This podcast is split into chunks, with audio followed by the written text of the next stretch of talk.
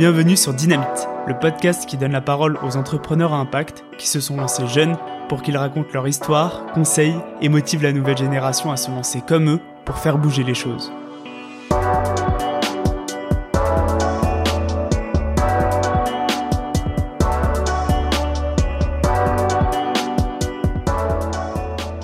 Après plusieurs expériences, notamment dans les comités d'entreprise, Juliette ne se sent plus alignée avec son travail.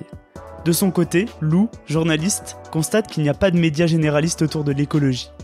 Ensemble, ils lancent Vert, un journal indépendant d'actualité en ligne qui présente via une newsletter tout ce qu'il faut savoir sur l'écologie.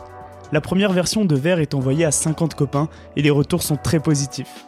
Trois ans plus tard, Vert informe chaque jour des milliers de personnes.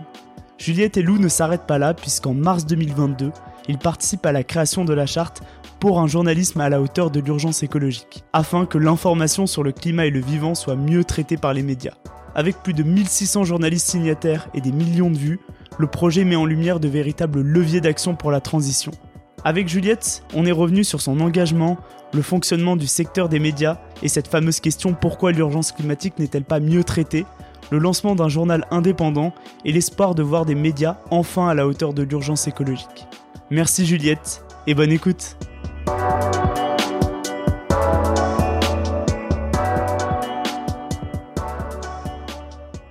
Yes, bah écoute, on est parti. Juliette, est-ce que tu vas bien Euh, bah ouais, carrément. Merci euh, beaucoup pour l'invitation. Euh, ça fait hyper plaisir d'être là. Yes, bah ça me fait très plaisir. Juliette, tu es la cofondatrice de Vert, le média tourné sur l'écologie.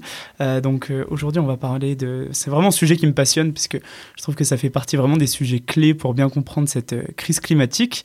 je te pose une première question un peu brise-glace. Toi, pour te pour t'informer, tu es plutôt réseaux sociaux, télé ou bon vieux journal papier? Ouais, j'avoue que j'ai un peu un côté old school et euh, j'aime bien le papier.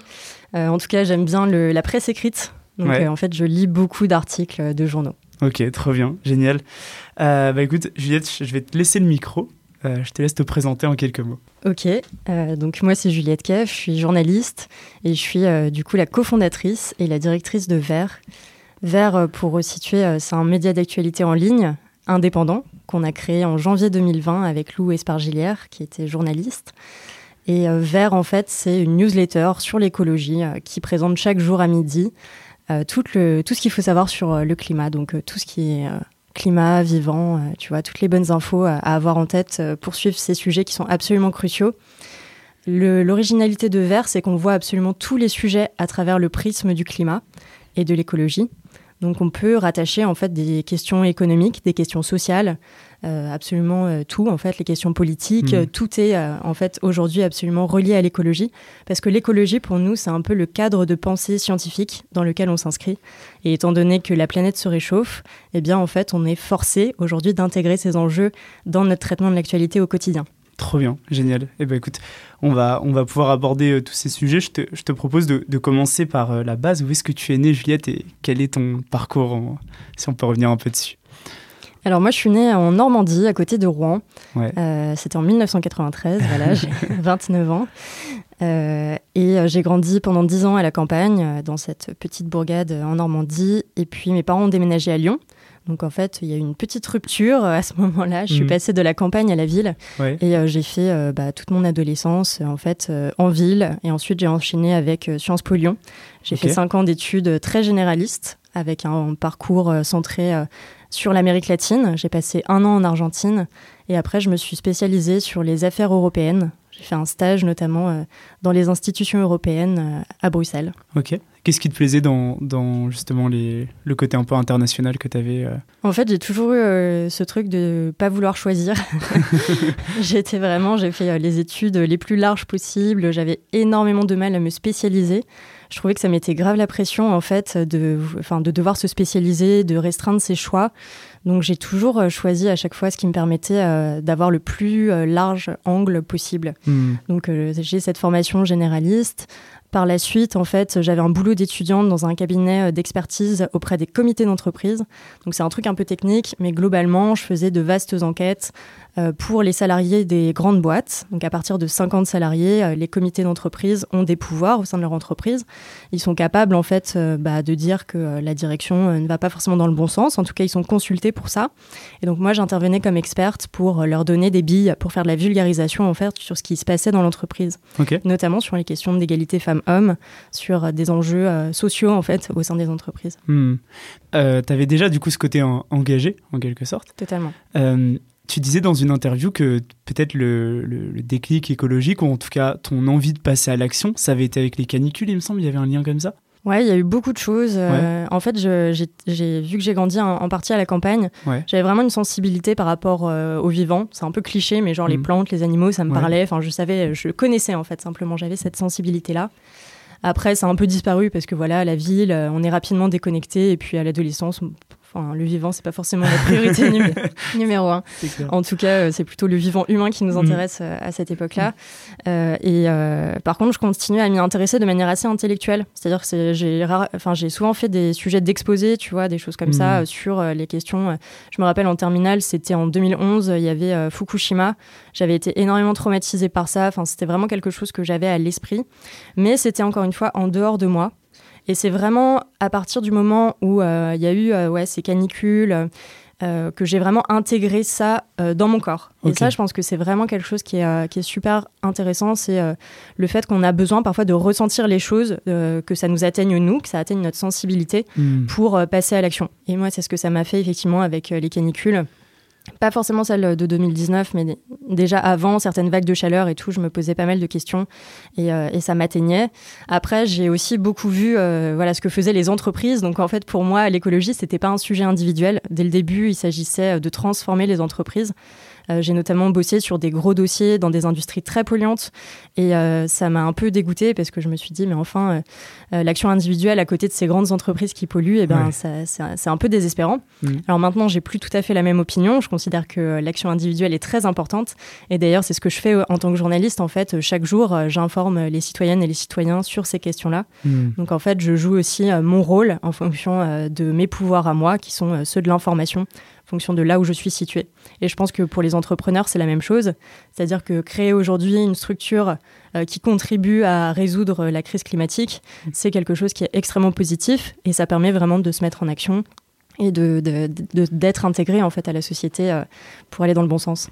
Et ce qui est super intéressant dans ton parcours, c'est que il y a eu ce moment où euh, tu ressens, comme tu disais, dans ton corps, cette urgence climatique, cette envie d'agir et tu euh, décides de monter un, média.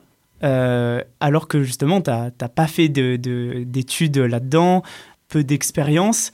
Comment, comment ça se passe? Comment tu arrives à ce cheminement de te dire, en fait, euh, mon moyen d'action, ça va être de devenir journaliste engagé?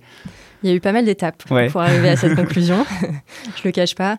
Euh, j'ai donc j'ai travaillé plusieurs années effectivement pour les comités d'entreprise et là je me suis dit en fait je peux plus continuer à défendre des industries polluantes, même si ce sont en fait je défendais pas euh, au nom de la direction mais au nom des salariés, mais en fait euh, défendre l'emploi dans ces industries très polluantes. par exemple, voilà, se dire qu'il faut absolument sauvegarder les emplois quand on a des plans de licenciement à Coca-Cola, hmm. bah ça pose question parce qu'en fait, est-ce qu'on doit absolument sauvegarder ces emplois-là?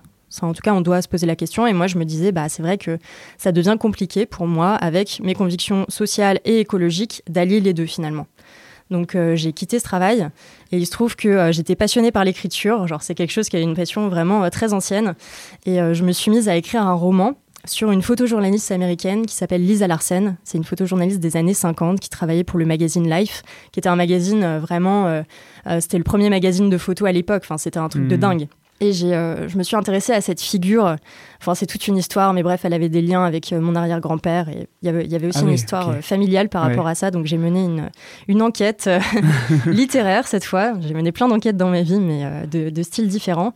Et là, cette enquête littéraire, en fait, elle m'a vraiment montré ce que c'était le journalisme. j'ai plongé dans les archives du magazine Life, mais aussi dans les archives du New York Times. en fait, j'ai étudié énormément, énormément de journaux.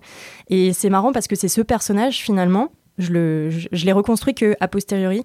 Mais aujourd'hui, je l'analyse comme ça. C'est ce personnage, cette, cette femme extraordinaire, cette euh, professionnelle extraordinaire aussi, photojournaliste, qui m'a montré la voie pour mmh. arriver au journalisme. Donc, c'est pas du tout un parcours ordinaire, effectivement. Euh, mais j'en arrive là. Et en fait, j'écris pendant 18 mois. Je termine mon roman. Et à l'époque, euh, eh bien, Lou Espargilière, qui était journaliste, pigiste sur les questions environnementales, se dit il manque un média, en fait, sur l'écologie qui soit vraiment généraliste, parce qu'il il existait que des médias euh, vraiment assez spécialisés mmh. finalement.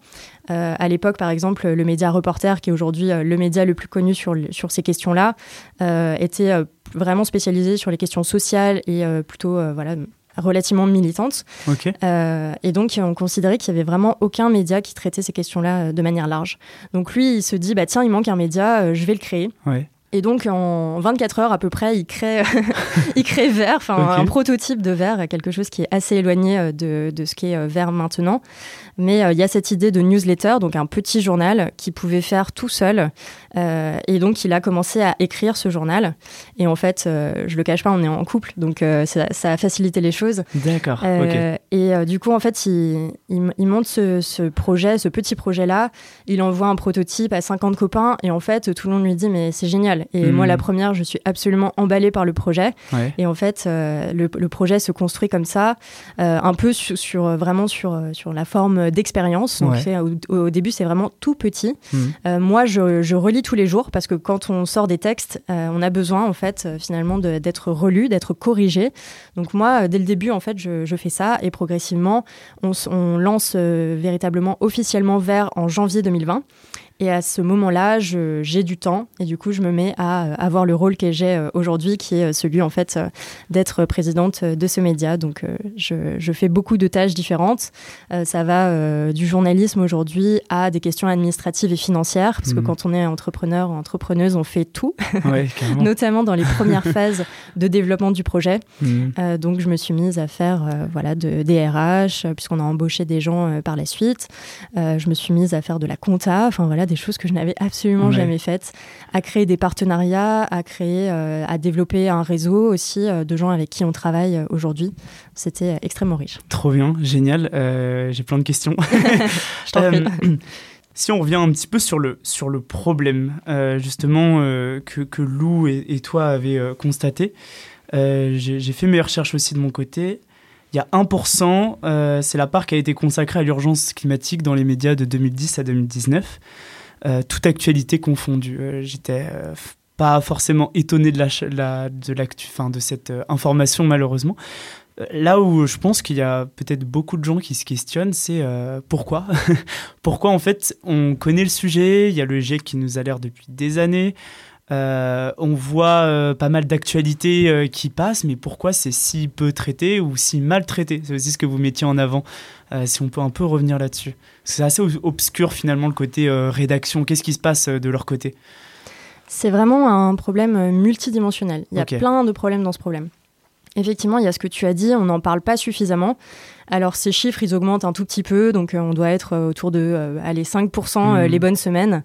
En tout cas, il y a l'affaire du siècle qui a mesuré ça pendant la campagne présidentielle, et on va dire en moyenne, c'était autour de 3% du volume médiatique, donc c'est-à-dire de tous les médias qui en parlent au cours de la journée, qui traitaient des sujets liés au climat.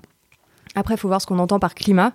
Et nous, c'est pour ça qu'on élargit vachement cette définition, parce qu'en fait, il y a beaucoup, beaucoup de sujets qu'on peut rattacher à ça. Hmm. Euh, par exemple, quand on se questionne sur la manière dont on se loge, dont on mange, dont on se déplace, tous ces sujets-là peuvent être reliés aux questions écologiques. Donc tu vois, si on réduit à la question du climat, c'est euh, vachement réducteur en fait. Hmm. Euh, donc il y, a, ça.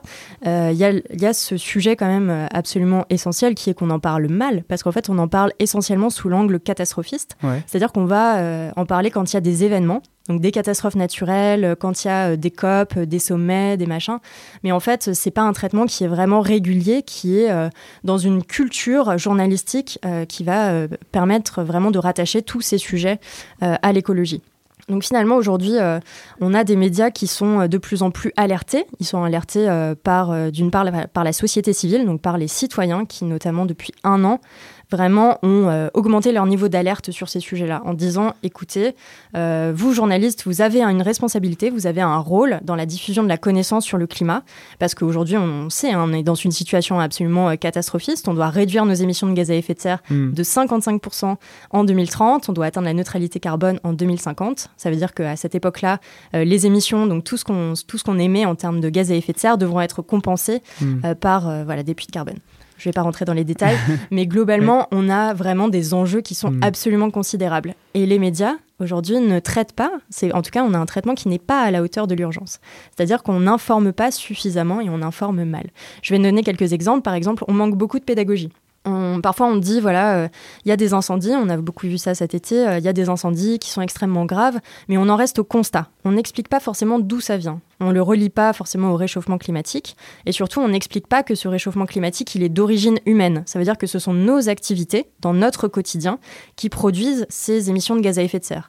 Pas seulement nous en tant qu'individus, mais euh, les entreprises eh bien, dont on achète les produits, et aussi euh, l'État via des services publics. Mmh. Donc en fait, la manière dont on vit, nos modes de vie et de production, aujourd'hui, sont responsables de la crise climatique.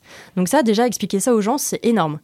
Faire le lien mmh. entre la canicule, le fait que chaque été, euh, voilà, va être euh, bah, de plus en plus euh, chaud et de plus en plus sec au global en, Europe de l'Ouest, eh bien c'est hyper important de l'expliquer et de le relier justement à ces activités humaines pour expliquer qu'on a un pouvoir d'agir en fait. C'est ça qui est important dans le fait de l'expliquer, c'est qu'on peut justement mettre en mouvement la société, on va pouvoir la transformer. Et du coup, c'est porteur d'horizon, c'est porteur de réponse et c'est porteur d'espoir. Hmm. Donc c'est ce qu'on a besoin de faire. Ok. Quand tu dis justement, ils ne parlent pas suffisamment des, causes ou des solutions, est-ce qu'ils le font parce qu'ils ne savent pas le faire ou parce qu'on leur a jamais expliqué ou est-ce que ça vient peut-être de plus haut, j'en sais rien, peut-être la direction dit, enfin, insuffle aussi une, des partis pris rédactionnels, j'en sais rien. Il y a un peu tout ça à la fois. Ouais il y a déjà une grande méconnaissance des sujets. Ça veut dire que les journalistes sont très peu formés sur ces questions-là. Quand on est en école de journalisme, euh, aujourd'hui, on commence à avoir des modules sur le climat. C'est ça qui est intéressant, c'est qu'aujourd'hui, les écoles de journalisme sont beaucoup en train de changer. Elles incluent euh, des cours euh, sur les sciences, le climat, donc ça change. Mais en fait, de base, les journalistes sont beaucoup des littéraires. Mmh. Donc ils ont assez peu de formation scientifique. Et ça, ça pêche parce que les informations sur le climat, elles sont très complexes. Mmh. On a besoin de lire beaucoup de rapports, on a besoin de prendre beaucoup d'études pour expliquer les phénomènes qui nous arrivent. C'est pas forcément une compréhension qu'on peut euh, faire quand on a juste 3-4 euh, heures pour écrire son sujet c'est euh, vraiment des connaissances qu'on a besoin d'acquérir sur le long terme. Donc, on a besoin de lire des bouquins, vraiment de, voir des vidéos, d'avoir accès à des podcasts qui sont sur ces sujets-là, qui nous forment en fait déjà de base quand on est en école de journalisme et ensuite qui nous forment tout au long de notre carrière journalistique. Mmh. Et aujourd'hui, il y a, euh, j'en parlerai tout à l'heure, euh, des, beaucoup de groupes de presse, euh, des médias qui se lancent justement dans des formations pour, leurs pour leurs journalistes, pour monter en compétence sur ces sujets. Et par ailleurs, effectivement, il y a aussi la question que tu soulèves, c'est celle de l'actionnariat, c'est-à-dire les propriétaires du journal. Aujourd'hui, la majorité des groupes de presse sont détenus effectivement par des milliardaires. On peut penser à, au plus connu d'entre eux qui est Vincent Bolloré, hein, mmh. qui possède par exemple les chaînes conservatrices CNews. Et euh, effectivement, euh, il, peut y avoir une certaine autocensure quand on est journaliste. C'est-à-dire qu'il n'y a pas forcément une pression directe. Il peut y en avoir, une pression qui vient d'en haut pour dire euh, on va pas forcément traiter ces sujets-là. Alors on va expliquer aux journalistes que c'est pas dans la ligne éditoriale du journal, que ça n'intéresse pas les gens, que c'est trop compliqué, que c'est trop noir, voilà, pas porteur d'espoir, etc. On utilise pas mal de, voilà, de choses pour décaler ces sujets-là ou pour le descendre dans la hiérarchie de l'information. Ça, ça veut dire que par exemple, euh, eh bien, le, les, enjeux climatiques ne vont pas être en ouverture du journal, mais plutôt, euh, tu vois, tout en bas, dans les mmh. dernières pages, ce que tu lis pas en fait, ou ce que tu consultes pas, ce que tu ne verras jamais. Ça, euh, mais globalement, il y a aussi cette question de l'autocensure des journalistes, euh, c'est-à-dire qu'il y en a un certain nombre qui bah, vont se dire non, je vais pas traiter ce sujet parce que ça va pas intéresser. En fait, il y a aussi cet enjeu-là effectivement. Mmh. Quand on a un, un actionnariat, donc des propriétaires du journal qui sont très très présents. Mais ça, c'est pas dans la majorité des cas. Euh, moi, je pense qu'il y a aussi, c'est surtout la, culture en fait journalistique qui a besoin d'être changée. C'est-à-dire qu'on a pris un peu des réflexes euh, en tant que journaliste. On pense que euh, ce qui est le plus important, ça va être les questions politiques, par exemple. Hmm. On se dit, voilà, c'est la dernière phrase, c'est le dernier accord diplomatique qui est important et dont il faut parler. les sujets climat, ça va très souvent être redescendu dans l'ordre hiérarchique et du coup, comme je le disais, tu les verras pas forcément. Hmm. Et Est-ce que tu vois, toi, avec tous les contacts, vu que tu es dans cet écosystème, est-ce que tu vois euh, au sein des, rédactions euh, des changements, des journalistes qui quittent justement ces chaînes conservatrices? Parce que, comme tu disais, il y a peut-être cette prise de conscience journalistique et ils ne s'y retrouvent plus par rapport à ce qu'on pourrait leur imposer. Ils se disent, mais en fait, euh, j'ai compris l'urgence, j'ai envie, de, envie de, moi de, de traiter le climat. Est-ce que tu vois une croissance un peu d'un phénomène comme ça? Une des dimensions dont j'ai pas parlé, qui est très importante, c'est aujourd'hui de rappeler la précarité du métier de journaliste. Hmm. En fait, aujourd'hui, euh, c'est une branche qui est très difficile d'accès. Alors euh, non seulement euh, les gens euh, passent généralement par des écoles de journalisme qui sont très sélectives, en tout cas pour les, celles qui sont reconnues par l'État, mais aussi c'est extrêmement difficile d'avoir un poste quand on est jeune journaliste. Donc en fait ce qui se passe c'est que eh bien, ces journalistes généralement sont pigistes, ça veut dire qu'ils sont payés à l'article ou ils sont payés à la journée pour effectuer leur sujet, et donc ils sont payés un peu au lance-pierre. Et ça, ça permet, c'est vraiment très difficile de vivre avec ça, ce qui fait que les médias entretiennent une sorte de, petite armée qui, qui leur est un peu dédiée euh, et qui ne permet pas justement euh, de pouvoir quitter son taf parce qu'en en fait il y en a pas ailleurs. Donc euh, c'est très difficile. Ça veut dire que ces gens-là sont maintenus un peu par un système qu'ils n'approuvent pas forcément mais qui leur laisse peu de marge de manœuvre. Donc aujourd'hui on va avoir très rarement des journalistes qui vont quitter des grandes chaînes pour se dire qu'ils peuvent fonder leurs médias par exemple. Ouais carrément. ah, c'est super intéressant. Et, et la précarité, ça vient aussi, euh, tu vois, euh, par exemple, quand tu es euh, journaliste au web dans un grand média, bah, en fait, tu dois faire ce qu'on appelle du bâtonnage, c'est-à-dire qu'à chaque fois qu'il y a une dépêche qui sort de l'AFP, l'agence France Presse, qui est un peu une sorte de grosse source d'information pour, pour tout un tas de médias, eh bien, ces gens-là qui font du bâtonnage, ils écrivent trois, quatre articles dans la journée. Donc ça, en fait, ça permet pas vraiment de faire des, recherches. Euh, quand on doit interviewer des experts, bah, on va au plus pressé, donc on va pas forcément chercher d'autres voix. Ça veut dire qu'on retrouve aussi souvent toujours les mêmes euh, médias, euh, pardon, les mêmes experts qui sont toujours interviewés parce qu'en fait, on les a sous le coude, on a déjà leur numéro et on n'a pas le temps mmh. de faire des recherches pour voir qui pourrait être plus compétent pour répondre à nos questions. Oui, c'est ça. Effectivement, comme tu, tu, le soulignes bien, je pense que c'est carrément le modèle qui pose question. C'est-à-dire que si tu es sous une forme de, précarité, payé à l'article, tu vas pas forcément avoir le temps de croiser les sources, euh, de d'aller un peu plus en profondeur. Si tu as des pressions de sortir euh, ton, un certain nombre d'articles plus pour vivre, bah, c'est sûr que ça pose problème. Tout à fait. Et on a un dernier problème, je dirais, qui est celui des agences de presse. C'est-à-dire qu'aujourd'hui, l'information, en tout cas dans les grands médias, c'est beaucoup au travers de certaines agences qui vont un peu placer leurs experts.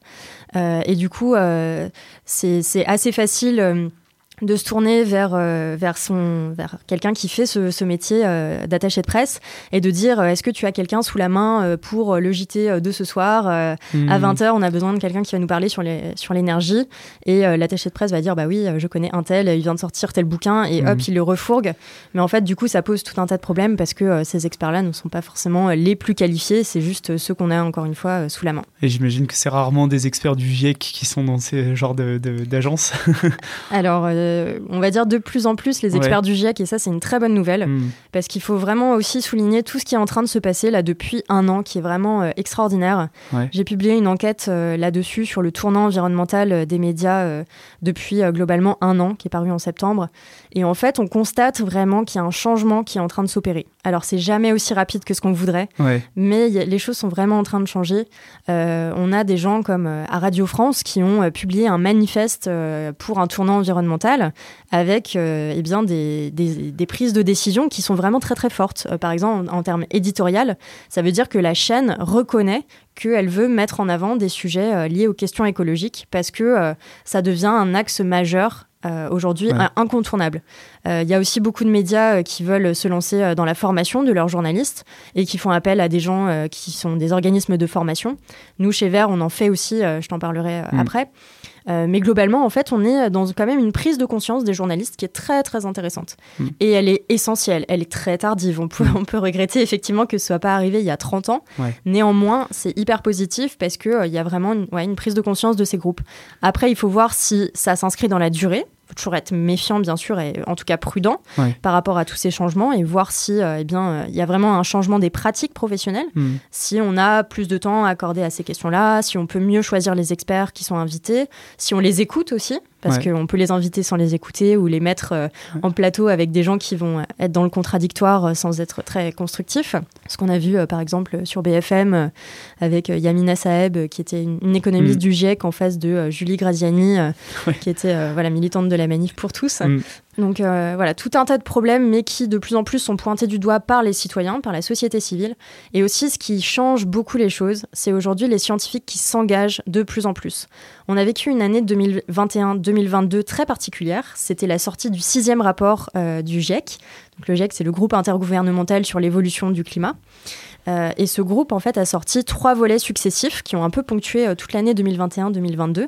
Alors, ils n'ont pas été très documentés. On a parlé euh, cinq fois plus de Messi que de la sortie du premier volet du rapport du GIEC. C'est vrai qu'il y a eu un mauvais timing à chaque fois. À chaque fois, c'était terrible. Genre, nous, on était en train de pleurer. Genre, pourquoi est-ce que c'est pas mieux traité? Euh, néanmoins, ces scientifiques, ils sont de plus en plus dans le débat public. Hmm. Ils ont vraiment pris la parole sur Twitter, donc c'est assez facile aujourd'hui de les suivre, euh, de voir ce qu'ils disent. Ils font un travail incroyable de vulgarisation de leurs rapports.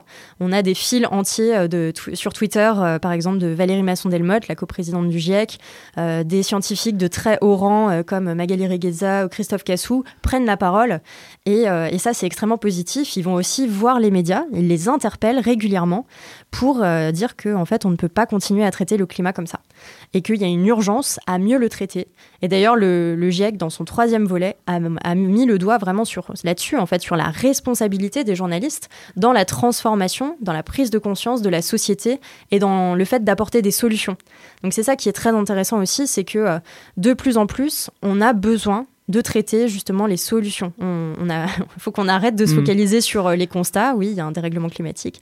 Oui, euh, eh bien, euh, il y a aussi des événements climatiques extrêmes qui s'intensifient, des incendies, des orages, des inondations. Tout ça est terrible. Mais en fait, il faut qu'on voit, qu'on ait vraiment ce regard vers le futur et qu'on voit, eh bien, ce qui est possible de faire en fait. Et ça, ça demande justement d'être chroniqué, d'être enquêté mm. de manière très rigoureuse et très sérieuse par les journalistes. Oui, carrément. Et je vois, je vois ce quand tu disais euh, il y a un changement, c'est vrai que quand même on a l'impression de voir quand même des articles qui parlent plus de causes que euh, de, plus en plus on parle par exemple du modèle économique de notre société. Enfin, c'était des choses où on rentrait jamais trop en profondeur dans, ça et ça quand même on commence à, voir ça arriver. Je vois bien le raisonnement effectivement que tu as pu euh, construire au fur et à mesure qui a du coup vraiment lancé, lancé vers.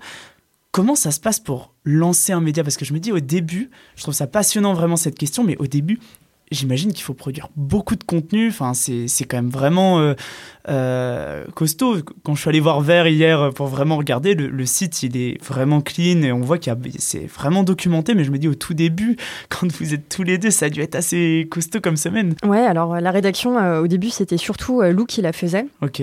Donc il se mettait extrêmement tôt à sa table de travail parce que Vert sort à midi et c'était euh, le cas dès le début. Donc en fait, euh, il travaillait euh, vraiment d'arrache-pied pendant toute la matinée pour sortir les articles à midi. Et c'est vrai que c'était un travail vraiment de forçat, quoi. Franchement, c'était extrêmement difficile. Et ensuite, il y a toute la partie développer une société, parce qu'en fait, un média, c'est aussi une entreprise. Donc il y a besoin d'avoir un modèle économique derrière. Je pense aujourd'hui que une des raisons pour lesquelles il y a beaucoup de médias qui se cassent la figure, c'est parce que les journalistes se disent j'écris super bien euh, les gens vont me lire. Hmm. Mais en fait, aujourd'hui, euh, c'est être euh, assez utopiste que de raisonner comme ça. Aujourd'hui, on a besoin de concevoir des modèles économiques solides au début, en fait, avec nos médias, même si ça peut évoluer. Mais en tout cas, il faut absolument intégrer cette question économique et financière. On ne peut pas la rejeter comme si c'était sale de parler de ces questions-là. En fait, on a besoin de réfléchir à ça. Et c'est vrai que c'est difficile parce que c'est pas nos métiers quand on est journaliste. Donc, c'est des compétences qu'on a besoin d'acquérir en plus. Néanmoins, il y a pas mal d'acteurs vers lesquels on peut se tourner. Nous, par exemple, là, on vient d'être intégré au réseau Entreprendre euh, Paris. Et c'est des gens euh, qui euh, sont, voilà, c'est tout un réseau d'entrepreneurs qui, qui nous ont vachement aidés pour faire des business plans, des choses qui sont vraiment euh, mmh, un, peu, euh, un peu ovni quand on est un journaliste et, néanmoins on a besoin d'y penser. Donc nous, on a conçu notre modèle économique en se disant l'information sur le climat doit être accessible à toutes et à tous. Donc on a voulu que ce soit en accès libre. En fait, dès le début, c'était un parti pris de se dire que euh, Vert était en accès libre absolument. Et après, on s'est dit, on aimerait en même temps que des structures qui en ont les capacités, qui en ont les moyens, puissent prendre des abonnements. Donc on est allé voir certaines entreprises, on est allé voir des lycées, des collectivités pour leur proposer de s'abonner à Préfixe. Hmm. Après ça, c'était, ça n'a pas hyper bien marché. c'était un peu un moment où on testait plein de trucs au niveau du modèle économique. Et en fait, ça demande de beaucoup démarcher, donc d'avoir vraiment des commerciaux, des gens qui sont spécialisés dans le démarchage et la hmm. vente. Et c'est encore un autre métier.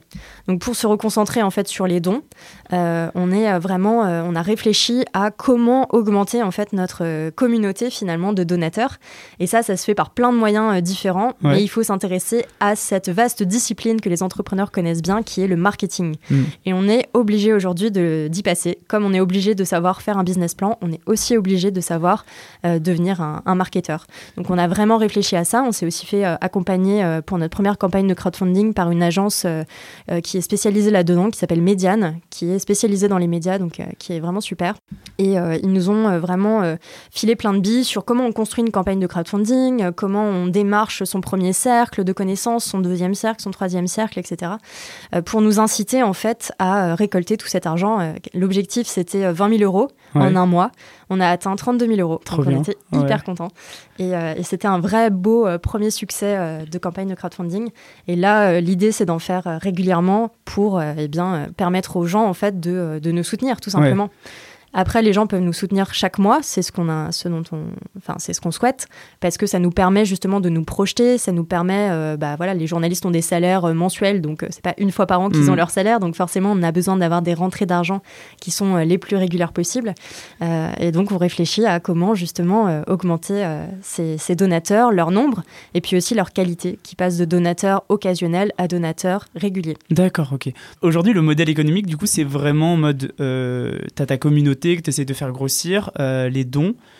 Euh, par contre, effectivement, euh, pour garantir l'indépendance, il n'y a pas de pub qui est, qui est faite dessus, ce qui quand même, du coup, enfin, change et quand même assez radical par rapport au modèle économique classique des, des médias, parce que voilà, c'est ce qui permet, bah, en gros, plus j'ai de lecteurs, plus je fais de la pub et plus je peux la vendre, vendre mes espaces publicitaires chers. Mais du coup, effectivement, c'est quand, même, euh, c'est quand même un sacré enjeu, un sacré défi d'un point de vue euh, de se dire, bah, finalement, il va y avoir les dons, peut-être la vente aux collectivités. Enfin, c'est quand même assez difficile, j'imagine. Ça doit être des sacrés challenges à relever euh, ouais, au niveau comme tu dis, surtout les premiers mois, parce que les premiers mois, nous, on s'est lancé sans argent. En gros, on avait 1000 balles sur notre compte qu'on a filé à notre graphiste pour concevoir un logo, tu vois. Mmh. Genre, c'était vraiment ça au début vert. On n'avait pas de notoriété, on n'avait pas de réseau spécialement hyper développé. Donc on partait de pas grand chose, on partait pas de rien, on avait fait des études, etc. Je dis pas, pas du tout dans ce truc de dire qu'on est parti de rien. Néanmoins, euh, par rapport à des médias qui sont lancés, euh, on peut penser à Mediapart qui sont lancés avec des stars comme euh, Edoui Plenel, avec des réseaux gigantesques. nous, c'était pas du tout le cas. Donc on a eu besoin d'être hyper ingénieux. on a eu besoin de beaucoup travailler, ça c'est clair. Et j'ai oublié ta question. C'était les challenges du modèle économique. Ah oui. faut pas oublier les challenges du modèle économique parce que c'est vraiment essentiel. Euh, oui, donc on s'est beaucoup posé la question euh, de ce modèle économique et euh, bien sûr, c'est jamais stable totalement. C'est-à-dire que on pourrait avoir des moments où ça s'effondre un petit peu. Peut-être que voilà, peut-être que ça, ce sera le cas dans le futur. On peut pas le prédire. En tout cas, on est vraiment dans une réflexion au jour le jour de consolider ce modèle économique. On y consacre du temps pour que ce soit solide et que le média dure dans le temps. Et effectivement, ce que tu soulignes, c'est hyper important, c'est que quand on est un média indépendant. En fait, on fait pas de publicité. Euh, il y a beaucoup de médias aussi qui se financent en faisant de la publicité déguisée. C'est ce qu'on appelle le publi-reportage en journalisme. Hmm. C'est en fait des articles qui sont euh, écrits euh, par l'entreprise et euh, qui sont euh, mis euh, sous la forme d'articles quasiment. On pense que ce sont des vrais articles écrits par des journalistes, mais pas du tout. Ça a la même typo, tu vois, qu'il y a juste une petite ligne en haut du site, enfin en haut de l'article qui dit en partenariat avec EDF. Enfin, nous, on fait pas du tout ça. On n'a pas d'actionnaire majeur. Il y, a que nous. on reçoit pas de gros financements. Enfin voilà, en gros, on est un média indépendant. On n'appartient que à nous. Et ça, c'est hyper enthousiasmant aussi parce que du coup, ça veut dire que c'est notre projet et on a la responsabilité qui va avec. Euh, mais moi, ça va, je, le vis euh, hyper bien. je suis plutôt légère par rapport à ça. Et vu que c'est moi qui m'occupe des finances, c'est OK. Et euh, Donc au tout début, il y a, ce, lancement, euh, euh, vous testez pas mal de choses, il y a cette campagne qui commence à vous faire connaître, mais il y a toujours cet enjeu d'arriver à, sortir un peu du lot pour avoir de plus en plus de, lecteurs. Euh, comment vous avez fait? Parce que j'imagine qu'au tout début, les articles étaient pas énormément lus, enfin, c'est le temps que ça prenne. Euh, c'est quand même, je trouve assez difficile. Moi, je te parle juste parce que ma petite expérience au niveau du podcast, je trouve que voilà, au début, on met énormément d'énergie à produire du contenu de qualité et le temps que ça prenne, qu'on découvre le média, c'est c'est compliqué. C'est pour ça qu'il faut passer euh, beaucoup de temps à euh, vendre finalement ce qu'on fait. C'est pas du tout ce qu'on a fait au début. Au début, on était comme toi, l'idée de faire beaucoup de qualité et bon bah voilà, c'est on consacrait pas forcément beaucoup de temps à euh, se médiatiser justement. Et en fait, on a, on a eu un moment de bascule l'année dernière, au moment où on a recruté aussi euh, notre équipe, où on, on a pris des bureaux à Paris, euh, qui étaient dans le 10e arrondissement, sur l'ancien tiers-lieu de la base. Je le cite parce que c'était un, super lieu pour nous et vraiment on a rencontré des gens formidables là-bas, donc petit dédicace. donc on a réfléchi en fait à la manière vraiment de monter sur les réseaux sociaux. Et ça, ça a été toute une stratégie qu'on a euh, mise en avant, des compétences aussi qu'on n'avait pas forcément.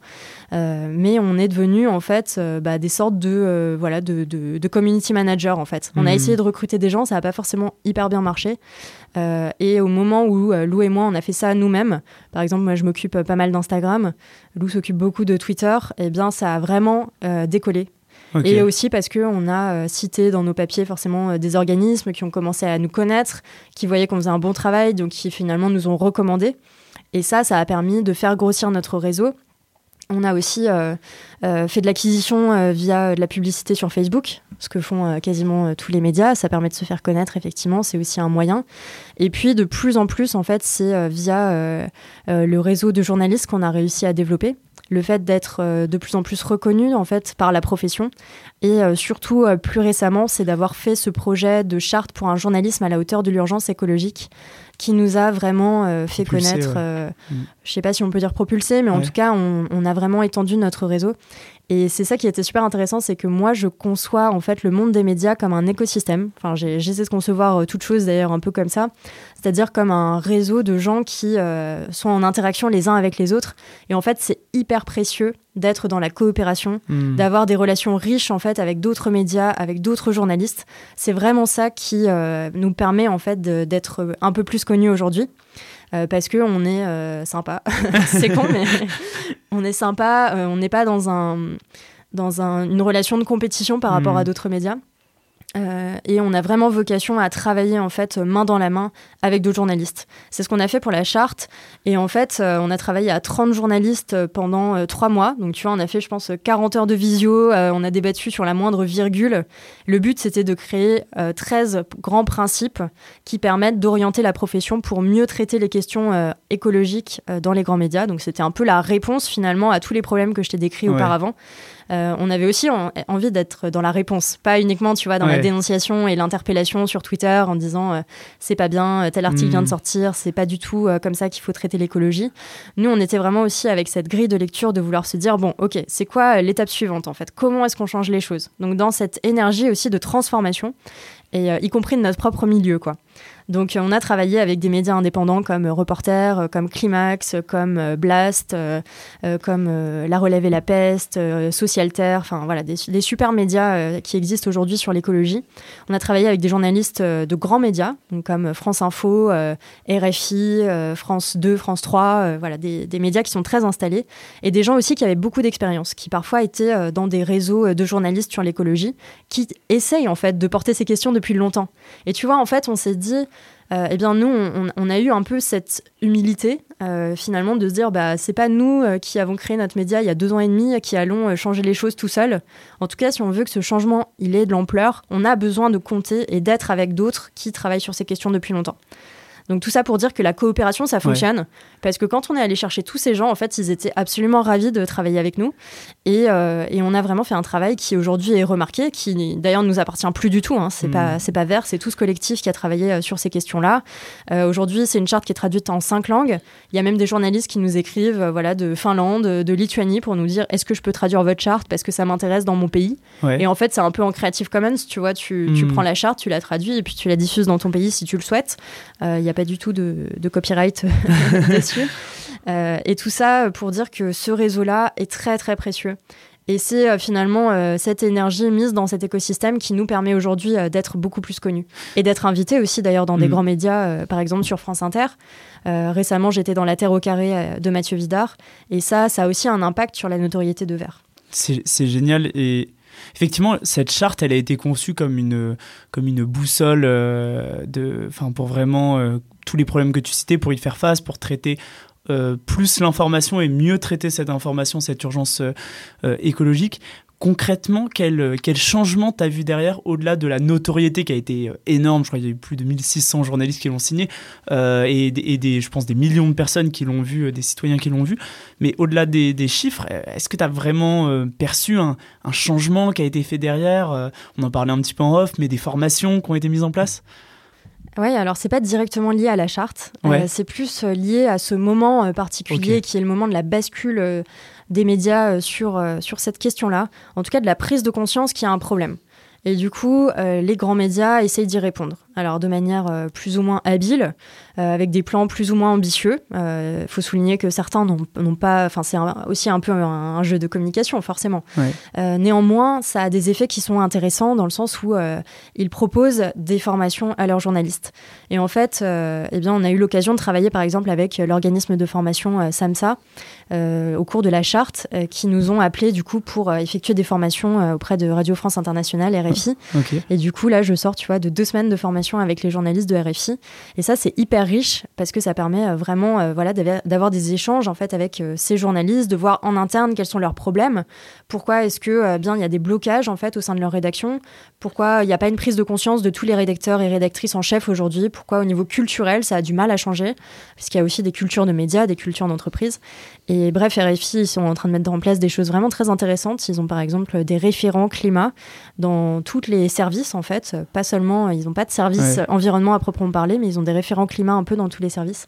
Bref, ils mettent en place des choses intéressantes et c'est vrai que euh, découle de cette charte en fait un tas de coopérations. Il n'y a pas que les formations, mais les formations, c'est vrai que ça nous apporte aussi euh, un plus au niveau euh, financier qui consolide notre modèle économique, donc c'est extrêmement intéressant pour nous. Trop bien.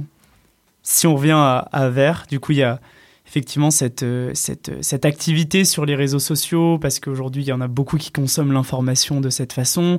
Il y a euh, cette charte qui euh, aussi met en lumière des médias qu'on connaissait peu du grand public. donc petit à petit, il y a la notoriété de, de qui grandit. Est-ce que vous n'avez pas peur avec Lou, du coup, de, de, de finalement toucher, de ne pas réussir à passer ce cap à on parle, on est suivi par des gens qui sont déjà convaincus et du coup qui viennent chercher cette information-là et d'arriver à justement toucher cette personne qui va regarder BFM TV et qui a l'habitude de consommer du, de l'information euh, un peu mainstream, quoi.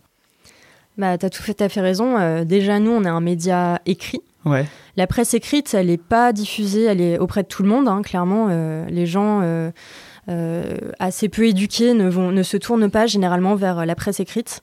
Ils vont plus consommer euh, des médias audiovisuels. Donc effectivement, on n'arrive pas à toucher tout le monde.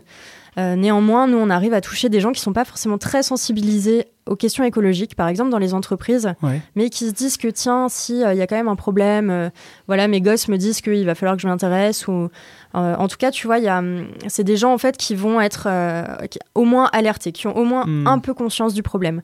Je pense qu'on n'arrive pas, bien sûr qu'on n'arrive pas à toucher euh, vraiment le grand public qui regarde Hanouna tous les soirs. Ça, c'est clair que c'est impossible en fait pour nous parce qu'on n'a pas du tout le bon registre euh, mais euh, en essayant de faire un peu d'humour, en essayant d'avoir des formats sur les réseaux sociaux qui nous rendent assez populaires auprès des jeunes, en ayant des infographies, tu vois, en tournant des petites vidéos, en s'amusant en fait, j'ai envie de dire, en essayant de présenter l'information sous un, prisme cool. ça, ça nous permet d'avoir des, accès à des publics que, que, juste notre newsletter nous permet pas de toucher. Donc on a vraiment cette newsletter qui est notre produit principal, on va dire notre pilier. Euh, c'est une newsletter quotidienne, donc c'est vraiment un gros travail. Elle sort chaque jour à midi. Mais en plus, on a ces réseaux sociaux qui sont un peu la prolongation effectivement de notre travail, plus euh, tout ce réseau de coopération avec la charte et les autres journalistes. Et moi, je considère que mon rôle ne s'arrête pas à Vert en fait. Hmm. Moi, je considère que mon rôle aujourd'hui, il est d'agir pour la transformation de l'information sur l'écologie. Et du coup, bah, quand je fais de la formation euh, dans les grandes médias, en fait, ça fait partie de mon taf, tu vois. C'est-à-dire que là, j'agis aussi, même si c'est pas tout à fait dans le cadre de mes articles. Néanmoins, j'agis en fait pour la transformation de l'information, y compris sur des ondes qui sont beaucoup plus grand public que moi. Donc en fait, par mon action quelque part, avec beaucoup, beaucoup, beaucoup d'intermédiaires, eh bien, euh, il y a quand même quelque chose qui se passe. Tu, tu comment dire? Tu restes convaincu que ça va changer? Euh, Est-ce qu'il y a des moments où c'est difficile aussi de garder cette motivation? Non, je suis persuadée que ça va changer. En fait, je suis persuadée que ça, change déjà parce qu'on subit euh, déjà des effets qui sont de plus en plus forts hein, du bouleversement climatique, notamment euh, bah, les incendies, la canicule de cet été, euh, la sécheresse. ça, c'est des conséquences directes du, réchauffement climatique et les gens le, savent. Les gens se disent qu'il y a un problème. Après, les changements sont toujours trop lents. C'est vrai. Euh, parfois, il y a des moments où je me dis, mais enfin, euh, voilà, c'est le 150e rapport que je lis cette année euh, qui nous dit que en fait, on a mal calculé, que les trajectoires en fait vont augmenter, qu'on se dirige vers un réchauffement de plus 3, voire plus degrés à la fin du siècle. Donc tout ça peut avoir un côté désespérant. Néanmoins, je me vois pas faire autrement. Tu vois, mmh. je, je, suis tellement motivée par mon travail. je considère vraiment que on a un boulevard pour transformer les médias aujourd'hui. En fait, c'est vachement réjouissant. C'est vachement, c'est un challenge. Enfin, c'est clairement euh, quelque chose que j'ai envie de faire parce que je, vois que euh, j'ai un petit pouvoir à ma petite échelle pour faire mhm. ça. Après trois ans du, lancement de, de Vert, où, où, justement tu as dû apprendre, j'imagine, plein de métiers en même temps, comme tu disais, et tout, ça, ça, ça, ça n'a jamais été un blocage de justement de devoir apprendre autant de métiers. Enfin, je veux dire, c'est quand même quand même difficile parce qu'au-delà de, des casquettes de chef d'entreprise qui euh, réunissent déjà tout un tas de compétences, il y a aussi eu cette vision de journaliste dont tu parlais. Quel est ton raisonnement là-dessus? Parce que c'est vrai que je pense qu'il y en a peut-être pas mal qui nous écoutent et se disent bah, en fait, j'aimerais bien lancer un média, mais je suis pas journaliste, donc je le fais pas. Oui, il y, a plusieurs choses. Alors, euh, moi, j'ai lancé euh, ce média avec un journaliste et je suis devenue journaliste par la même occasion. Donc, c'est vrai que euh, je dirais que j'ai cette formation généraliste qui m'a permis, en fait, de, d'être, de rester généraliste. Et ça, ça m'aide énormément au quotidien, tu vois, de toucher à tous ces sujets. En fait, ça m'aide de jamais avoir voulu choisir. Donc, aujourd'hui, je, je, me remercie de, de tout ça. Euh, je veux dire, l'aventure, elle est, elle est hyper intéressante. Après, mm. il faut respecter certaines règles.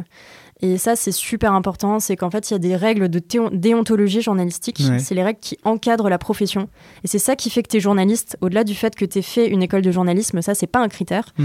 Euh, il faut que tu respectes des règles. Il faut que tu respectes, par exemple, le, fait de toujours sourcer tes informations, le fait de respecter euh, l'équilibre des points de vue. Donc, ça veut dire des, des de ne pas être trop partisan, le fait de euh, finalement euh, croiser ses sources, de vérifier, d'être rigoureux. Enfin, tout ça, c'est tout un tas de règles journalistiques. Mais aujourd'hui, on voit sur les réseaux sociaux beaucoup de confusion entre euh, l'influence et le journalisme. Et c'est vrai qu'il il y a certaines personnes qui se disent journalistes qui, qui, qui, ont, qui, ne respectent pas forcément la déontologie. On pourrait aussi faire la remarque dans certains grands médias hein, qui font des erreurs absolument catastrophistes et catastrophiques. Et, et parfois, ces grands médias-là ne respectent pas non plus euh, certaines règles déontologiques et sont euh, retoqués hmm. euh, par, par le CSA, par exemple. Aujourd'hui, Vert, l'impact de Vert, depuis trois ans, du coup, c'est suivi par plus de 30 000 personnes sur Instagram. En tout cas, là, je pense que la newsletter doit aussi être beaucoup d'abonnements, une solide communauté de, de donateurs. Euh, quel conseil tu aurais à donner à des gens qui aimeraient entreprendre, qui aimeraient se lancer aussi, et notamment, on va dire, dans le domaine général des, des, médias euh, comme, euh, comme voie d'action? Si c'était à la, à la Juliette de, il y a quelques années. Le plus important, parce que j'ai pas trop raconté, mais j'ai un peu une vocation de journaliste contrariée parce qu'on m'a dit que c'était une branche difficile d'accès. Et en fait vu que j'ai un, peu le syndrome de la bonne élève j'ai fait ce qu'on m'a dit. On m'a dit c'est trop compliqué j'y suis pas allée. Mmh. euh, et, c'est vrai que je conseillerais d'aller euh, là où ça nous appelle en fait. Là où on a envie d'aller on ressent euh, qu'on va être utile parce que je crois que ce qui est le plus terrible aujourd'hui, c'est de pas se sentir utile dans son métier, donc c'est de, de, perdre du sens en fait. Donc même si c'est difficile, en fait, c'est pas un problème que ce soit difficile. On va surmonter les obstacles les uns après les autres parce que euh, c'est quelque chose qui nous fait kiffer. Moi, j'ai un peu une philosophie où euh, je prends de la distance par rapport à ce que je fais et je me dis que c'est beaucoup un jeu. Donc il doit y avoir du plaisir en fait dans chaque chose, même si je suis sur un business plan ultra chiant et que vraiment j'ai envie de mourir. Euh, il doit y avoir une part de, euh, de plaisir en se disant que, euh, que bah, c'est chouette parce que en fait c'est une aventure. Donc c'est un peu cliché de dire ça, mais c'est un jeu. Enfin, c'est mm. vraiment ce jeu auquel chaque jour on va jouer. Ça demande quand même d'être très endurant. Ça veut dire que chaque jour, bah, tu vas euh, voilà, euh, te, remettre à ta tâche, euh, à ta table de travail, même si ça fonctionne pas tous les jours. Donc ça demande d'être rigoureux et d'y revenir tous les jours. Par contre, faut pas avoir une personnalité trop en denti où on va aller à un endroit puis à un autre, puis on va y revenir, etc. Non, faut aller dans une direction mais il faut y aller complètement et entièrement et se dédier à fond euh, pendant euh, quelques mois parce que ça en vaut la peine. Si ça doit se faire, ça va se faire et ce sera beau parce que ce sera, ce sera, ça correspondra à ce que vous aurez fait, quoi. Effectivement, beau message du coup de, de persévérance et de détermination. Pour toi, Juliette, il sera comment le monde de demain? Alors il y a le monde que j'espère. euh, bah, j'espère que ce sera un monde euh, où justement la coopération sera de mise où en fait on aura compris qu'on est riche euh, des interactions avec les autres, euh, que ce soit avec euh, nos concurrents par exemple, mm. nos, nos partenaires, des interactions bien sûr humaines, des interactions aussi avec les écosystèmes. Donc par exemple, voilà, avoir des temps passés dans la nature, je pense que c'est quelque chose qui va nous faire beaucoup de bien. Et j'espère que le monde de demain sera bas carbone, parce qu'on aura rempli nos objectifs d'émissions de, de gaz à effet de serre et qu'on aura appris en fait à vivre avec moins mais à vivre avec un temps euh, plus qualitatif, donc euh, d'être euh, heureux avec peu de choses, parce que justement, on comprend aujourd'hui que le bonheur et le sens, par exemple, dans le travail, ça n'a rien à voir avec le fait de gagner de l'argent mm. et d'en dépenser beaucoup. C'est totalement différent, c'est totalement décorrélé, mais c'est plutôt le fait d'être bien là où on est et de kiffer. Après, ça, c'est un peu un message, euh, je dirais, de, privilégié, parce que j'en suis une. Hein. Clairement, euh, j'ai fait des études. Euh, aujourd'hui, j'ai un salaire décent. c'est vraiment aussi un message qui est situé. Tout le monde n'a pas les choix qui sont les nôtres. Il y a beaucoup de gens qui ont des contraintes personnelles et professionnelles qui sont très très lourdes. Donc entreprendre aujourd'hui, c'est un privilège. Et c'est vrai que le message que je donne aussi, c'est de reconnaître sa chance, reconnaître qu'on on a en fait l'opportunité de faire ça et euh, bah, autant le faire avec euh, le cœur léger quoi. Trop bien, génial. Euh, j'en profite aussi pour dire qu'avec Make vous avez sorti un site sur la sobriété, donc allez voir sobriété paumée, c'est ça? Paumé dans ma sobriété. Ok, paumé dans ma sobriété. C'est paumé-sobriété.org, si mes souvenirs sont bons. Et euh, c'est un site qui euh, permet euh, justement, quand on est perdu dans sa sobriété, de savoir ce qu'est la sobriété et ce qu'est la précarité, ce qui n'a mhm. absolument rien à voir, et de faire un peu les bons gestes, et aussi de s'engager, de trouver de la motivation, et de lire des super articles de verre. Ah, génial. Et eh ben écoute, merci beaucoup Julia d'être passée au micro Dynamite, c'était franchement passionnant. Merci à toi, et bravo pour ce podcast. merci. Durant cet épisode, avec Juliette, on a eu une super analyse du problème du traitement de l'information écologique. Pour moi, c'est vraiment l'un des secteurs clés pour faire bouger les choses, car ça permet la conscientisation du problème et le passage à l'action pour tous les acteurs de la société. Et justement, pour accélérer cette prise de conscience, il faut à la fois le lancement de nouveaux médias, comme Vert, mais aussi du changement au sein des médias traditionnels. Par contre, le gros challenge, ça va être de rompre avec le modèle économique traditionnel des médias qui consiste à avoir le plus d'audience possible pour vendre des espaces publicitaires. Et donc, il faudra en trouver un qui à la fois assure la pérennité et l'indépendance du projet. Merci d'avoir écouté Dynamite. Si vous avez aimé cet épisode, n'hésitez surtout pas à mettre plein d'étoiles sur vos plateformes de podcast préférées, à suivre Dynamite sur Instagram dynamite.podcast et en parler un maximum autour de vous. Vous pouvez également m'envoyer des messages pour me faire part de vos remarques ou de vos questions, ça m'aide vraiment à améliorer le projet.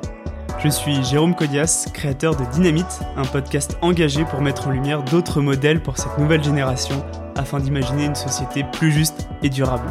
Merci et à bientôt